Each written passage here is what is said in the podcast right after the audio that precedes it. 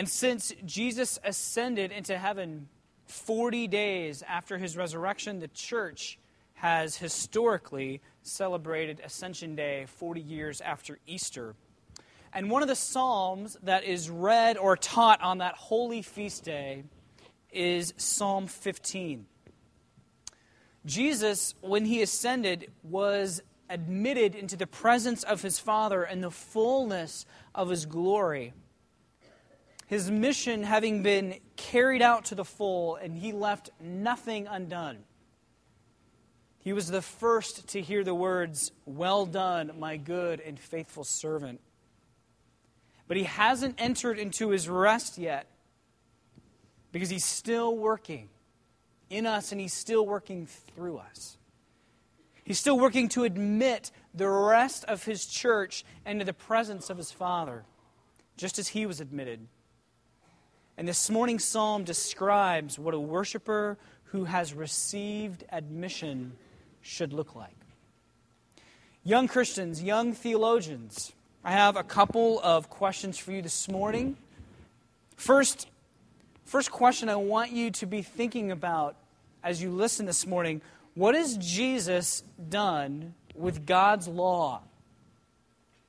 What has Jesus done with God's holy list of do's and don'ts?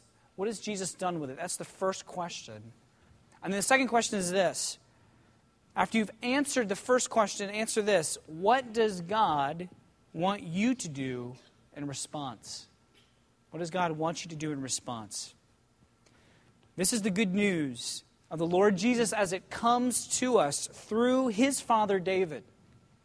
This is the good news that comes to us through a grocery list of moral do's and don'ts. A good news that we have a hard time believing is good news.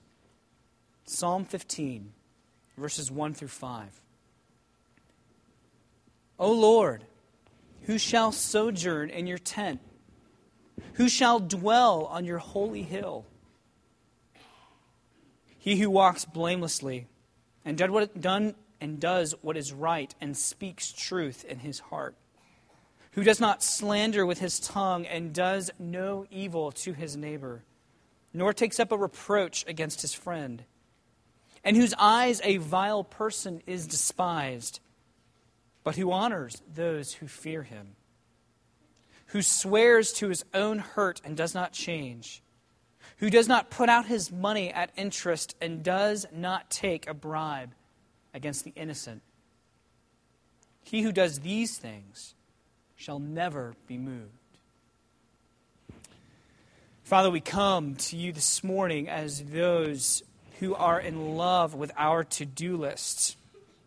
We are in love with our tasks, our to do lists that stretch out from our head to our toes, and yet our to do lists that we hold and cling to because we find identity in them. An identity that we'd rather create for ourselves than the one that you've given to us in Jesus. We are like this. We're in love with our to do lists, we are in love with our lists of accomplishments, and yet we are shackled by them as well. And so we pray this morning that by your word, through the gospel of your Son, the Lord Jesus, you would free us. You would free us from our lists and let us be content and happy and overjoyed to replace them with Jesus' fulfilled list on our behalf. We pray this in Jesus' name. Amen. You can be seated.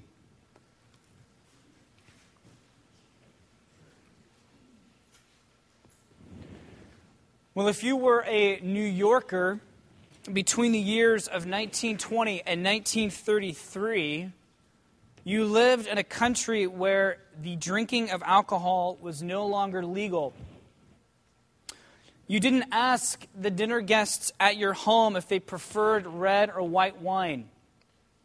You didn't call up your buddies on a Friday to see if they could get off early and meet at the Barley House for a beer. And you didn't get together in Jason Bobo's backyard for a whiskey tasting. Or at least you didn't do any of these things openly. But while walking down Wall Street or Fifth Avenue, you might end up in a conversation with a stranger, and after talking for a little while about the Yankees season, or your families, or the new job and how it's been working out, this stranger might hand you a very interesting looking business card. And on this card might be written the words of a well known restaurant in town, such as Keen's, good food is our specialty. Or a card that simply read, the Tree Club. Or maybe even a card that just has some numbers on it 53 East on 51st. Cards that basically said little to nothing as far as a court of law might be concerned, but cards that said everything you needed if it was your desire to be admitted to a secret club called a speakeasy, a place that you had to whisper about, a place that you had to speak easy, speak softly about so as not to raise the alarm of police or federal prohibition officers. This card might look unimportant, but it was your entrance ticket, your price of admission if wanting a drink was of greater significance to you than obeying the law. Because you see, every place has its price of admission. That question has been settled. It's been settled for a long time. The real question is this what club, what circle, what group do you want to be admitted to? Is it academic? Do you or your children for you desperately need admission to the club of the gifted and talented? The top 7% of the class so that you can make it into the state university of your choice. Or maybe even the full ride scholarship club. Do you need entrance into the Jock of the Year club? Best at soccer, best at basketball. Maybe the arts, best at music, best at dance. Or maybe instead of climbing social ladders through accomplishment, you're more into the need to be known and liked and trusted by the right people club. To have the right people seen standing around you smiling in your Facebook pictures. To have the right connections that keep good business flowing your way. Maybe you feel the need to be the quickest with a good joke because that gets you admitted into the popular and well liked club. You need to be the healthiest, the most attractive, the one who has a body and an appearance that tells those around you that you belong to the very I'm in control club. Not just of your diet, but everything else. The Excellent Parent Club is a very popular one, not just in our circles, but everywhere, actually. What's the club or the clubs of your choice? And what's the price of admission to them? What do you need to do and to keep doing? Who do you need to know? Because it's the answers to these questions that form our lists our lists of what we need to accomplish, who we need to know, and when all of it needs to happen. The price of admission to these circles defines the lists that you and I make. And do you know who else has a list that defines the price of admission into his presence? God does. It's not popular to say that of God. It's not popular to believe it or say it in our culture. And it's not even popular in a whole lot of the church, actually. But the Bible says it's true. The Bible says it's true all over its pages. And this is what Psalm 15 is about. David begins in verse 1 with a question about admission. O Lord, who shall sojourn in your tent? Who shall dwell on your holy hill? And the rest of the psalm, up until the very last line, is God's reply, given in a list of moral virtues. But before we move on to those, let's be clear first about what David is asking in verse 1. If the rest of the psalm is the list describing the price of admission, and it is, what group, what club is David wanting to be part of? What does he mean by asking who can be allowed to dwell in God's tent on his holy hill? Well, certainly there's the idea of the Old Testament tabernacle, the tent which traveled around with the Israelites where worship was to take place, through the sacrifices and the offerings brought by the people to the priests. And in David's day, this center of worship had moved to Jerusalem, to God's chosen and holy city, which was literally on top of a hill called Mount Zion. And so David is asking who should be admitted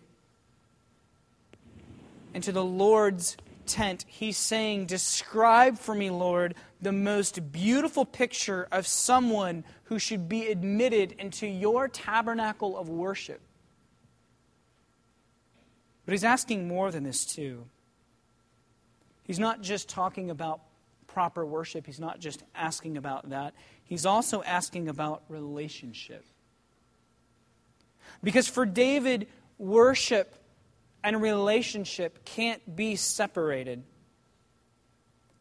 It's a picture of the tabernacle tent, but it's also a question about intimate fellowship, like the meal that Abraham has with God just outside Abraham's tent in Genesis 18. Because for David, you don't just worship a God you like, like cheering for a favorite athlete or a team of athletes. You only worship a God you know and who knows you, which means you only worship the living God. Because you can only have a real relationship with a God who's alive. And so David is asking, what does it take to know you, God? Describe for me the type of person who's allowed into your presence because she has a relationship with you. You know her, and she knows you. It's not just about entering the tent, but about being those who dwell there, those who feel more at home in God's tent than anywhere else because everywhere else feels like exile. Scholars, all the way from the early centuries of, the, of church history down to even modern times, have noted that there's 10 items in the list of Psalm 15. The 10 items don't line up with all 10 commandments, and so we can't, you know, draw real neat lines from thou shalt not kill to one part of this list, and then maybe another line from thou shalt not commit adultery to another part of the list. It doesn't work quite like that. But the number 10 is important Cassiodorus, who was a 6th century church father from southern Italy, called this psalm a spiritual song of 10 chords.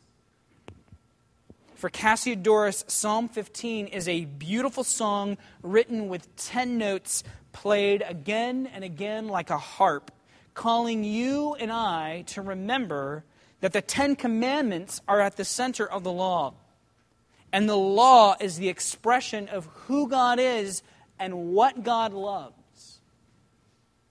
This song is meant to symbolize God's morality in its fullness, just like the Ten Commandments do.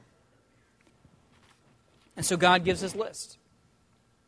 You asked for it, David, and so here it is. Verse 2 is very comprehensive. Someone who walks blamelessly is someone whose total life and thoughts and words and deeds show nothing that another person could point to and go, ah, see, I knew it. There's some sin. This person is to speak truth in his heart, meaning that they're to be a person of integrity, which is the opposite of Psalm 12, verse 2, which says, Everyone utters lies to his neighbor with flattering lips, and a double heart they speak. In our passage, deception is not just something that we say that is an obvious lie. Deception is when we intend for others to go away with an impression that we know in our hearts is false and wrong, but we let them go away with that false impression anyway, whether we say anything actively or not. Deception is any time we pretend to be someone on the outside that we know we're not on the inside. And I don't have to tell you that when it's defined this way, deception is the common language of every culture throughout the world. When defined this way, deception flows from every nook and every corner of every room and from the bottom of every heart. And God's answer to David is saying that one who is admitted into my presence is not like that. In fact, this entire psalm is a description of a person of integrity. Could almost summarize the whole psalm that way.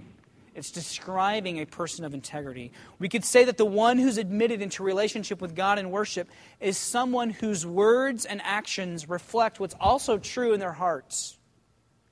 That if all of us were turned into glass for a brief moment so that nothing was hidden, we would find thoughts and motivations in our hearts to line up perfectly with our words and our actions and deeds which please God.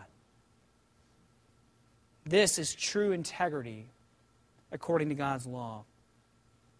In verse 3, integrity looks like always seeking to speak truth that will help when it's needed and to never seek to slander others.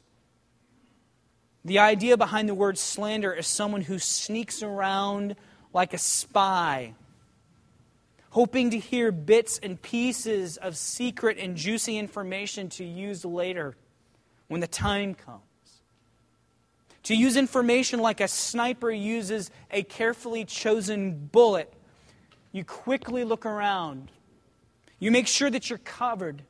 And then you assassinate somebody else's reputation, someone else's character, by using your words like a long range rifle. And if you planned it just right, no one else will even know that you did it or trace it back to you. In verse 4, integrity looks like hating what God hates. Notice it does not look like being nice. There's way too much of that, I think, in our Christian circles. Too often we hear, you know, I really like Jack. He's a nice guy. I really like Jill. She's really sweet. And what we mean is, of course, that, that the person is socially skillful. That person is quick with compliments, has a pleasant tone about their voice, or they're quick to introduce themselves, easy to get to know, has a great sense of humor, or never says anything unpleasant. And these things certainly aren't bad obviously. There's nothing unchristian about those things, and they have their usefulness. But you can have all of those social graces in spades and be very far from holiness. And too many moms and dads spend a lot of energy trying to pound these things in their children, thinking they're doing the Lord's work instead of actually believing verse 4, which says that God's list of holiness should actually include hatred. Hatred shows up on the list. God actually has a lot of hatred. He just has hatred for the right things. No one hates better than God hates, and no one loves better than God loves. He does both perfectly, which means that he can also sometimes be angry. Because righteous anger comes from actually caring, being angry when injustice happens to others, and being angry when love is withheld. God isn't indifferent about anything. Because to never be angry is to be indifferent. And God's not indifferent about anything, and He's not indifferent about anyone. And we have sanctified indifference in our culture. And even sometimes in the church. We have sanctified the eh attitude in order to escape unpleasant emotions. And God isn't like this. And the person of Psalm 15 isn't to be like this either.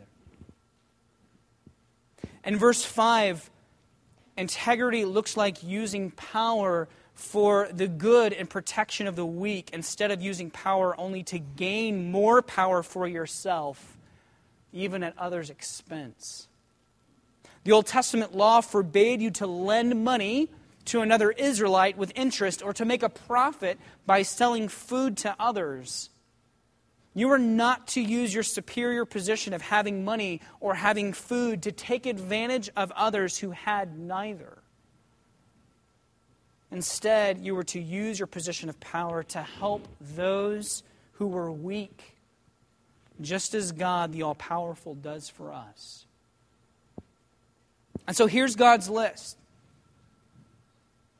Here's God's answer to the question who can be in relationship with you, God, and worship you? And our problem is we are people who love lists for all the wrong reasons. We are generally a fairly educated and successful group of people in our congregation there's nothing wrong with that at all. But it does typically mean that we salivate in the presence of a list, like a dog who stumbles across a piece of meat dropped by the butcher. We are a culture of list takers. People who loved the challenge of a to do list given to us, a list of requirements, a list of accomplishments hung out in front of our face like a carrot for us to run after and check off and conquer and accomplish. And we're a culture of list makers. People who love to make our own lists for others to live up to for others to accomplish so that they can earn our good graces and our very high opinion. And our list covers everything from household chores to what it means to be a good parent. And I don't have to tell you that just about all of us are list takers and list makers. It's true for Ellen and me. Some of you have been in our house. A lot of you have been in our house. Some of you haven't yet, and that's a shame. It's something we should remedy soon. But if you've been to our house, if you've been to our house, you know it's very clean. It's a little too clean, actually. It's a little too clean because both of us are neat freaks. And especially my wife, actually. I'll just say it. I mean, our house has got our house has got to be the only house in the neighborhood where bugs are trying to get out. And it's not because they're afraid, it's because they're starving. Whenever you see a bug, he's just standing there holding a sign saying, Please, just give me a scrap of something. And why is this? Well, it's because it's part of the list that we've made for ourselves. Ellen and I would tell you that we don't believe that cleanliness is next to godliness, but then you would come over and then you would say, You guys are liars. And you'd be right. We are liars. Because our house is reflective of what's on our list, isn't it? And some of you sitting right here have been thinking, well, that's it. We're never having the burgers over to our house because it's never going to be as clean as theirs. And that would be a tragedy for you to impose on yourself someone else's list making so that it prevents or damages or even kills a relationship. And then there's some of you who are sitting here thinking, well, you haven't been to my house yet. I'll show you what clean really is, Ellenberger. and you probably could. There's always somebody cleaner than you. And there's always somebody smarter. There's always somebody faster. There's always someone whose life looks more put together, and it might actually be so. And so we list takers and we list makers are a very tired and exhausted people because the list doesn't have an end. And I'm not just talking about house cleaning and homemaking comparisons, obviously. We take down lists we see others make and we try to match them or beat them. We impose our own made up lists on others, oftentimes without them even knowing about it.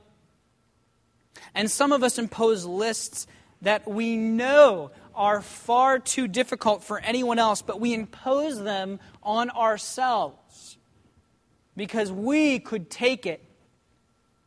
They may not be, but we're the Navy SEAL who could. And then we beat ourselves up for never completing them, never accomplishing them. And the point of Psalm 15 is not to give us another list to perform. Make no mistake about it, it is. It is God's requirement of the person who would be in relationship with Him. It is God's immovable, non negotiable list describing the character and the virtue and the integrity of those who would be His worshipers.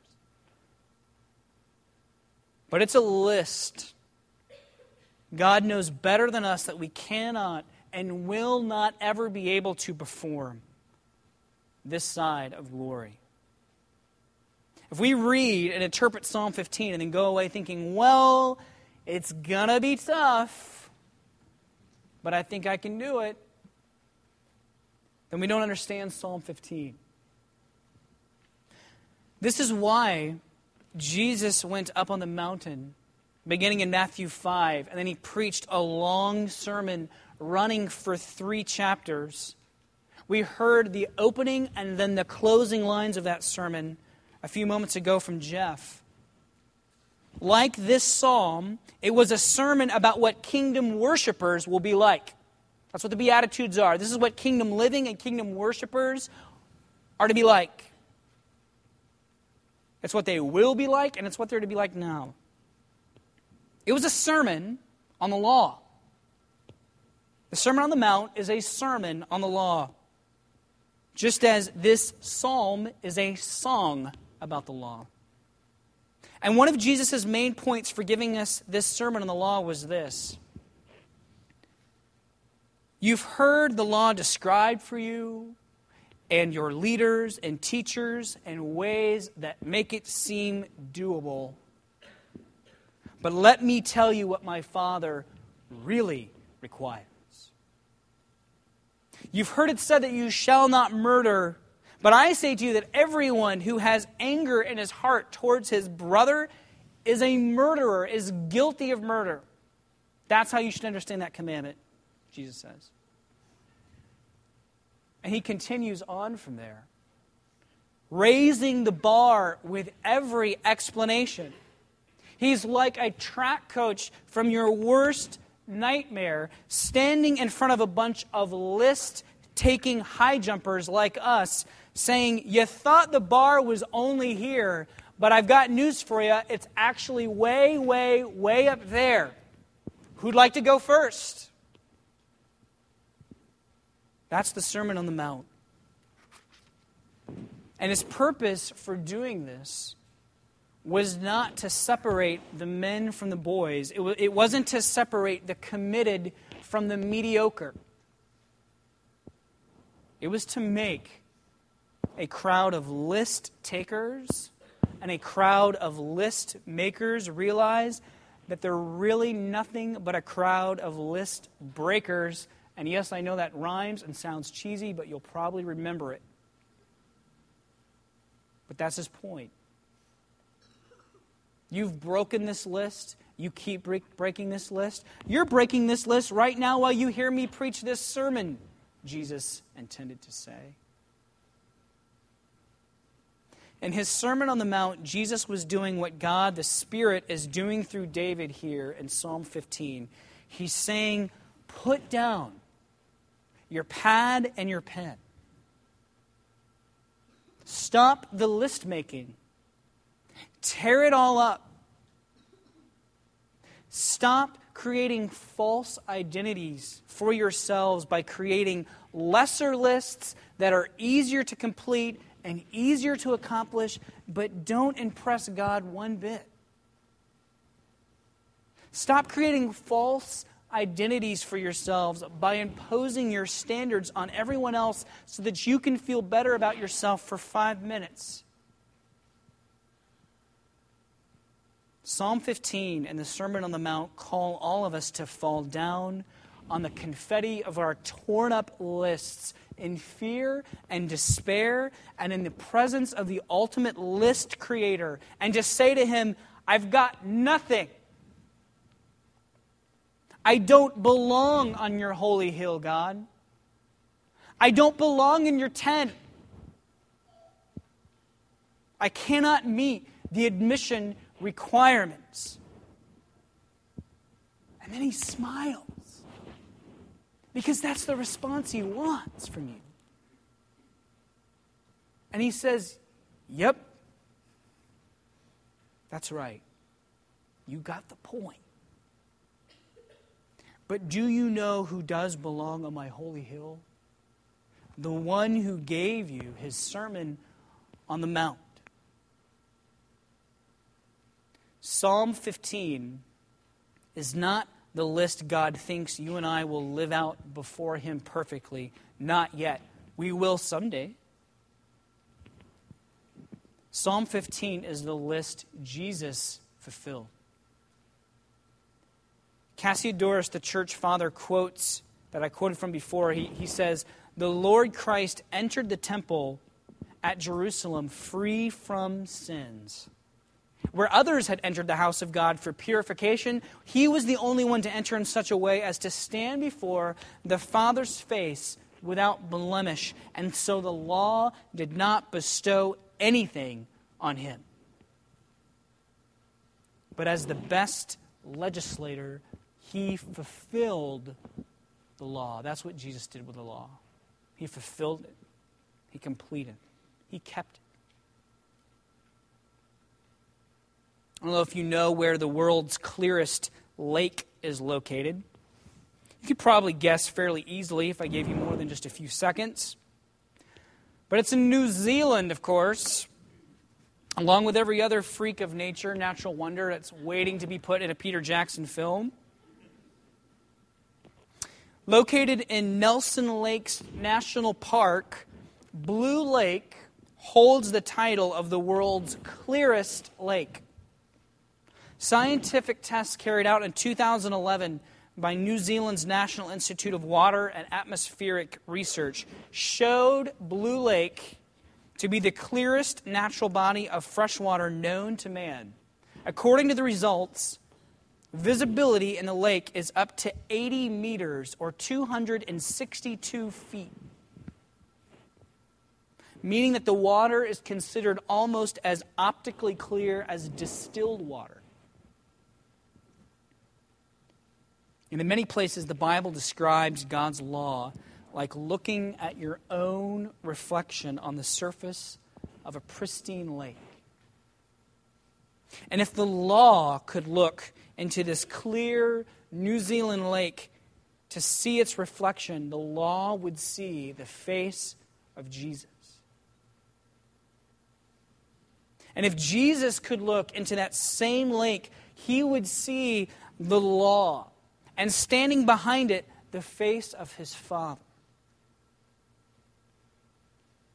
Jesus met all the requirements of admission to the holy tent of God. He alone is the man of integrity of Psalm 15 who has perfect relationship with the Father. The last line of our psalm reads that he who does these things shall never be moved. And that man is Christ. He has done all of these things, and he is these things. And he shall never be moved.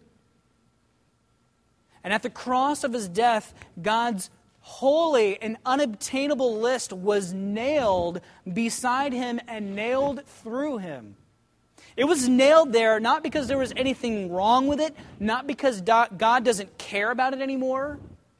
It was nailed there because Jesus has kept it completely. And so now you and I can run up God's holy hill, like Colin said a few minutes ago. We can run into God's tent because the curtain has been torn and the door is always open. In Jesus, we can never be moved from the Father's presence. We can love the list creator because his Son is the great list keeper for us. Jesus' resurrection and then his ascension to the Father is so important because his entrance into the presence of God is ours too. The Father has accepted and received Jesus' perfect list keeping, and he's delighted. He's delighted to count Jesus' work as ours. And so tear up your lists, turn them into confetti Jesus' work means that they don't mean anything anymore, ultimately. Take Jesus' much better list as yours. This is how the Father has loved you, and so now you can love him. In the name of the Father, and of the Son, and of the Holy Spirit, amen.